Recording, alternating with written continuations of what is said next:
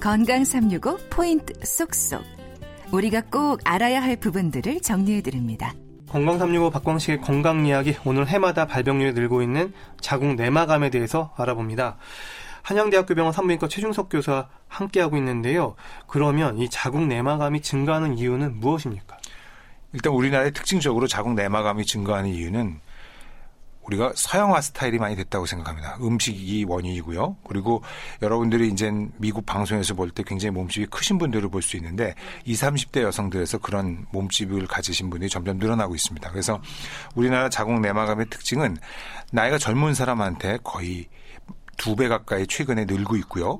그 다음에 어, 40, 50, 60대 분들은 보통의 체격, 그냥 보통 우리 대한민국 여성들 표준 체형을 갖고 있는 분들에서 의외로 많이 발생합니다. 외국과 그거는 조금 다른 양상입니다. 음, 그러니까 비만하고 서구화된 스타일로 인해서 늘고 있다. 네. 그러면 자궁 근종과 자궁 내막, 내막증은 젊은 여성들에게 많고 또 자궁 내막암은 폐경기 여성들에게 발병 위험이 높다라고 하던데 이게 맞는 얘기인지도 궁금하고 어, 설명 좀 부탁드립니다. 일단은 자궁 내막암은 우리나라에서는 50대, 60대에 많이 생기는 거로 돼 있는데요. 젊은 나이에서도 그 방심을 할 수 없습니다. 저희 진료보는 환자 중에서 20대도 꽤 있거든요. 네. 네.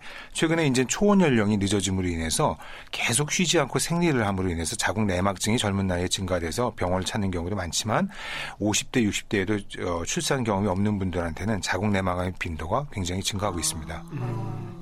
근데 대부분 암이 증상이 없지 않습니까? 이 자궁 내막암 어, 조기 발견할 수 있는 어떤 방법들이 있나요?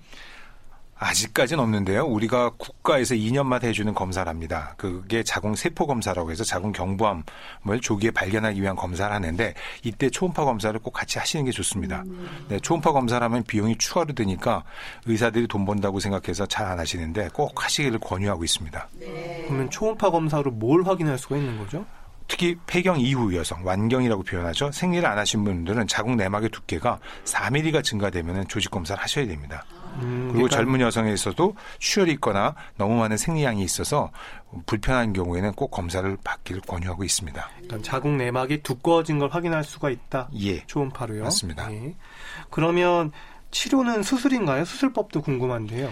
가장 산부인과 치료의 중요한 거는 이 환자가 아기를 낳을 것이냐, 출산을 다 마치신 분이냐가 중요합니다. 네. 예를 들어서 50대 여성에서 자궁을 보존하기를 고집한다는 건 말도 안 되는 일인데 대한민국 현실에서는 가끔 일어나고 있습니다.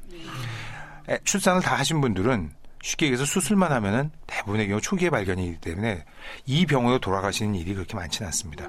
하지만 출산을 원하시는 분들이 있습니다. 특히 난임병원에서 어떤 시술 중에 검사 중에 발견되거나 특히 10대나 20대에 발견이 되는 경우는 우리가 고농도의 호르몬 치료를 통해서 자궁을 보존하고 치료를 하고 있습니다. 음, 그러면 합병증 위험을 줄이기 위해서 이렇게 수술 후 치료들이 더 중요하다고 들었는데 네. 어떤 것들이 이렇게 있을 수 있을까요? 우리가 이제 자궁 내막암의 큰 치료 방법은 교과서적으로 수술과 방사선 치료입니다. 하지만 항암 치료를 하는 경우도 이제 점점 늘고 있는데요.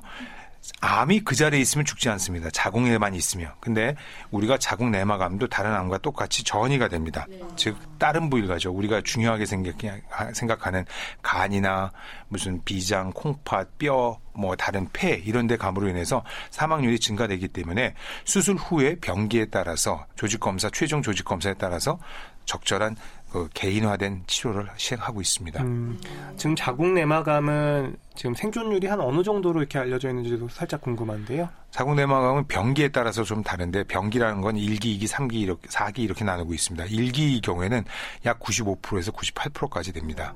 어, 생존율이요? 네. 어, 그러니까 조기에 발견하면 완치가 가능한 병이네요. 예, 그렇습니다. 어, 그러면 조기 발견율은 좀 떨어질 것 같아요. 좀 떨어집니다, 그게. 어, 그럼 조기 발견이 우리가 지금 한 어느 정도로 좀 알려져 있는지 좀 데이터가 있습니까? 그런 데이터는 정확히 없는데요. 대부분의 경우 출혈이 있거나 그래서 병원을 방문하면 조직 검사를 해야 됩니다. 조직 검사를 하는 경우에 이전에 소파 수술이라고 알려진 자궁 내막 조직 검사를 하는데 수면 마취나 어떤 간단한 전신 마취를 통해서 하기 때문에 환자가 배도 아픈 것도 있지만 마취에 대한 두려움이 있어서 그 진단을 조금 늦게 되는 경우가 있습니다. 자궁경부 세포 검사는 전신 상태가 양호한 상태에서 마취도 없이 간단한 세포 검사로 할 수 있지만 자궁 내막암을 확진하기 위해서는 우리가 대부분의 경우 마취를 통해서 하기 때문에 환자들이 좀 꺼려서 진단이 늦어지는 경우가 있습니다. 음, 병기나 이 재발 위험 인자에 따른 이 수술 후 보조적인 치료도 중요할 거라는 생각이 들고요. 또 본인이 증상에 좀 민감할 필요가 있겠습니다. 그래서 정기 검진을 통한 확인도 중요하겠습니다.